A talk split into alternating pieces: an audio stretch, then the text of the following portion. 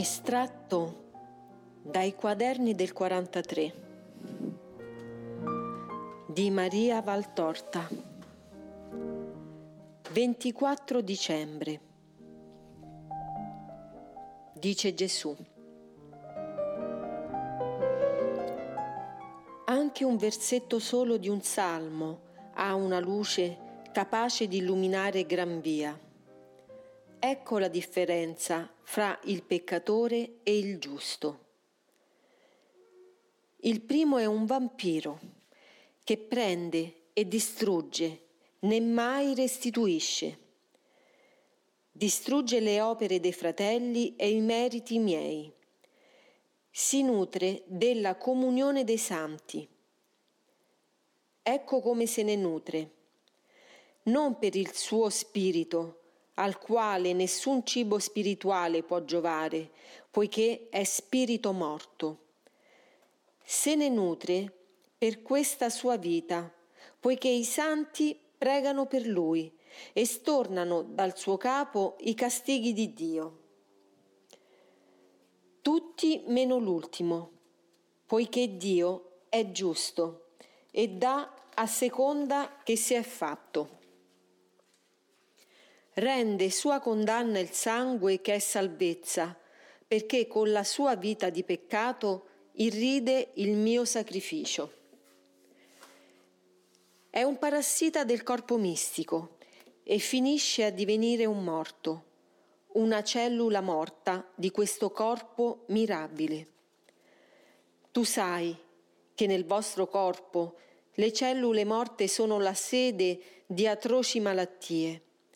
Così è di queste spirituali cellule che si nutrono dell'altrui lavoro senza avere attività generante loro propria. Sono cancrene. Il giusto invece, attivo come un Dio, continuamente produce, in forma minore, come un Dio. È un generatore di vita, innestato al Cristo, suo Maestro, vive la vita e la fa sua.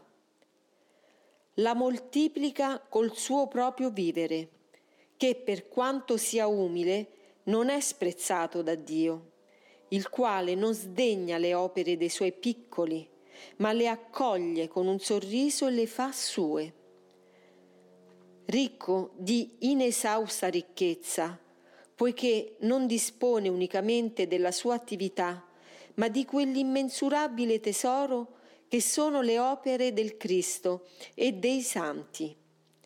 Egli ha di tutti compassione e dà senza avarizia, né il suo dare lo impoverisce, perché più dona e più Dio in lui si trasfonde trascinando con sé il fiume di santità di cui è sorgente e foce, e le cui onde sono i meriti senza numero del Verbo immolato e dei suoi santi.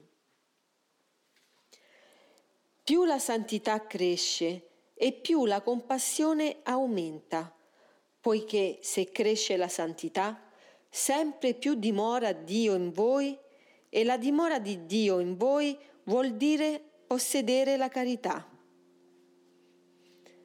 O sorte beata, quando al termine della vita il giusto ascenderà al cielo, saranno a precederlo, tappezzando di luci la sua via e cantando le sue lodi, le opere da lui compiute, e al suo umile e beato stupore io dirò, ebbi fame e mi dessi da mangiare Ebbi sete e mi desti da bere, fui nudo e mi rivestisti, infermo mi curasti, pellegrino mi accogliesti.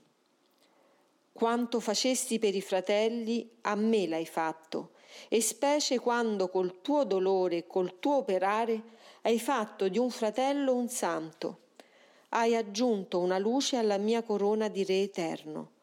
Perciò con me ora regnerai in eterno, o mio benedetto.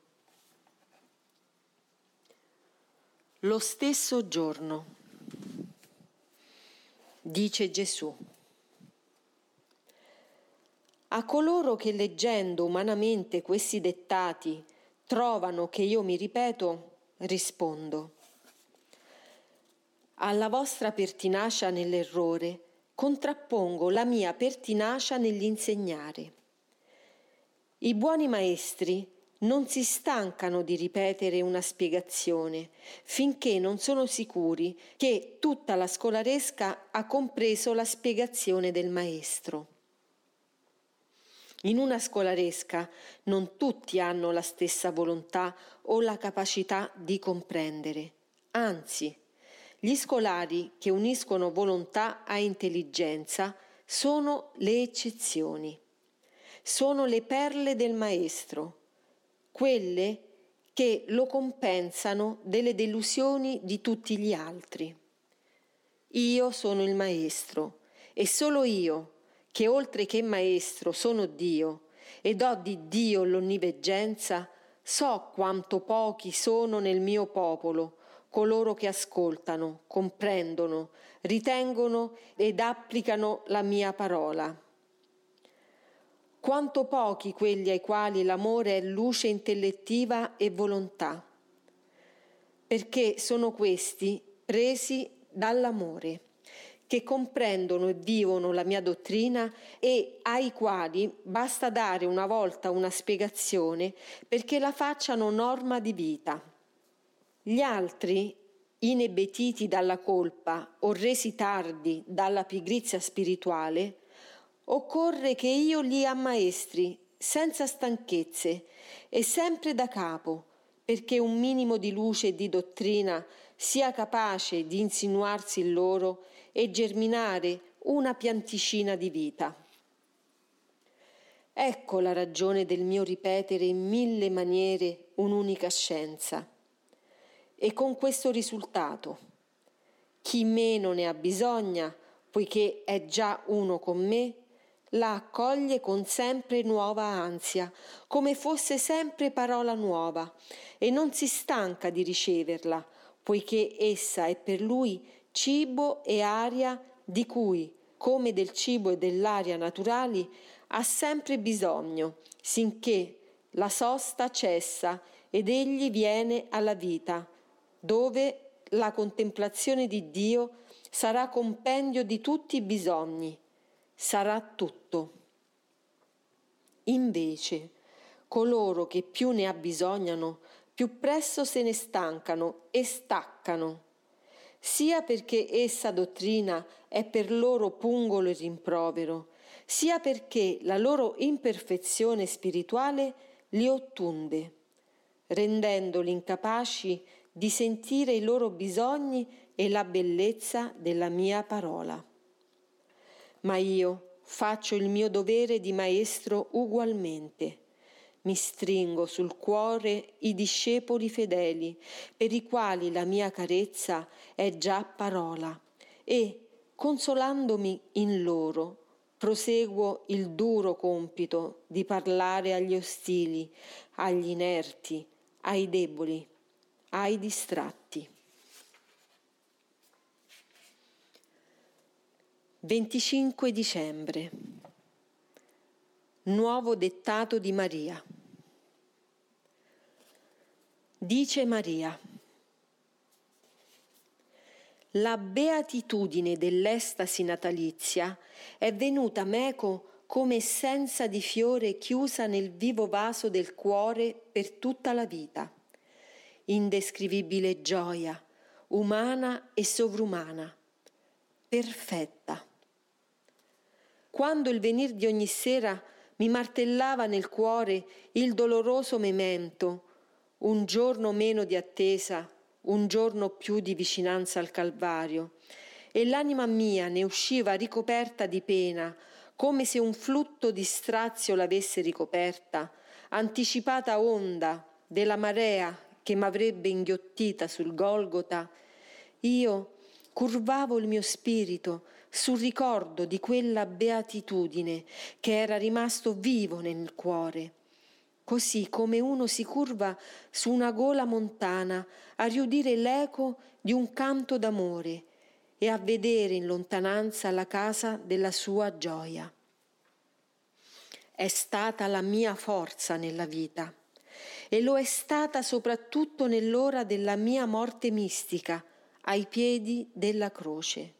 Per non giungere a dire a Dio che ci puniva, io il mio dolce figlio, per i peccati di tutto un mondo, che troppo atroce era il castigo e che la sua mano di giustiziere era troppo severa, io, attraverso il velo del più amaro pianto che donna abbia versato, ho dovuto affissare quel ricordo luminoso, beatifico, santo, il quale si alzava in quell'ora come visione di conforto dall'interno del cuore, per dirmi quanto Dio m'avesse amata. Si alzava per venirmi incontro non attendendo, poiché era gioia santa, che io lo cercassi, perché tutto quanto è santo è infuso d'amore e l'amore dà la sua vita anche alle cose che par che vita non hanno. Maria, occorre fare così quando Dio ci colpisce. Ricordare quando Dio ci ha dato la gioia, per poter dire anche fra lo strazio, grazie mio Dio, tu sei buono con me. Non rifiutare il conforto del ricordo di un passato dono di Dio che sorge per confortarci nell'ora in cui il dolore ci piega come steli percossi da una bufera verso la disperazione, per non disperare della bontà di Dio.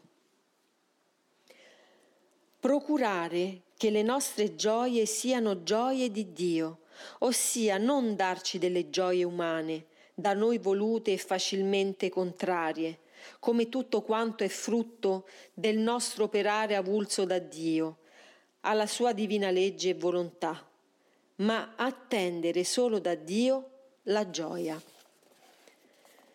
Serbare il ricordo di esse anche a gioia passata, perché il ricordo che sprona al bene ed a benedire il Dio è il ricordo non condannabile, ma anzi consigliato e benedetto. Infondere della luce di quell'ora le tenebre dell'ora presente, per farle sempre tanto luminose che ci bastino a vedere il santo volto di Dio anche nella più buia notte. Temperare l'amaro del calice di quella goduta dolcezza per poterne sopportare il sapore e giungere a berlo sino all'ultima stilla. Sentire poiché lo si è conservato come il più prezioso ricordo, la sensazione della carezza di Dio, mentre le spine ci stringono la fronte. Ecco le sette beatitudini contrapposte alle sette spade. Te le dono per mia lezione di Natale e con te le dono a tutti i miei prediletti la mia carezza per benedizione a tutti. Dice l'Eterno Spirito, io sono l'amore, non ho o non uso voce mia propria, perché la mia voce è in tutto il creato ed oltre il creato. Come etere io dialogo per tutto quanto è, come fuoco accendo, come sangue circolo. Io sono in ogni parola del Cristo e fiorisco sulle labbra della Vergine. Io purifico e faccio luminosa la bocca dei profeti e dei santi. Io sono colui che le cose ispirò prima che fossero perché è il mio potere quello che come palpito dette moto al pensiero creativo dell'Eterno. Per il Cristo tutte le cose sono state fatte, ma tutte le cose sono state fatte da me amore, perché sono io che con la mia segreta forza mossi il Creatore ad operare il prodigio. Io ero quando nulla era, ed io sarò quando rimarrà unicamente il cielo. Io sono l'ispiratore della creazione dell'uomo, al quale fu donato il mondo per sua delizia, il mondo in cui, dagli oceani alle stelle, dalle vette alpine agli steli, è il mio sigillo. Io sarò che porrò sulle labbra dell'ultimo uomo la suprema invocazione Vieni, Signore Gesù. Io sono quello che a placare il Padre infusi l'idea dell'incarnazione e scesi, fuoco creatore, a farmi germe nelle viscere immacolate di Maria. E risalì fatto carne sulla croce e dalla croce al cielo, per stringere in anello d'amore la nuova alleanza fra Dio e l'uomo.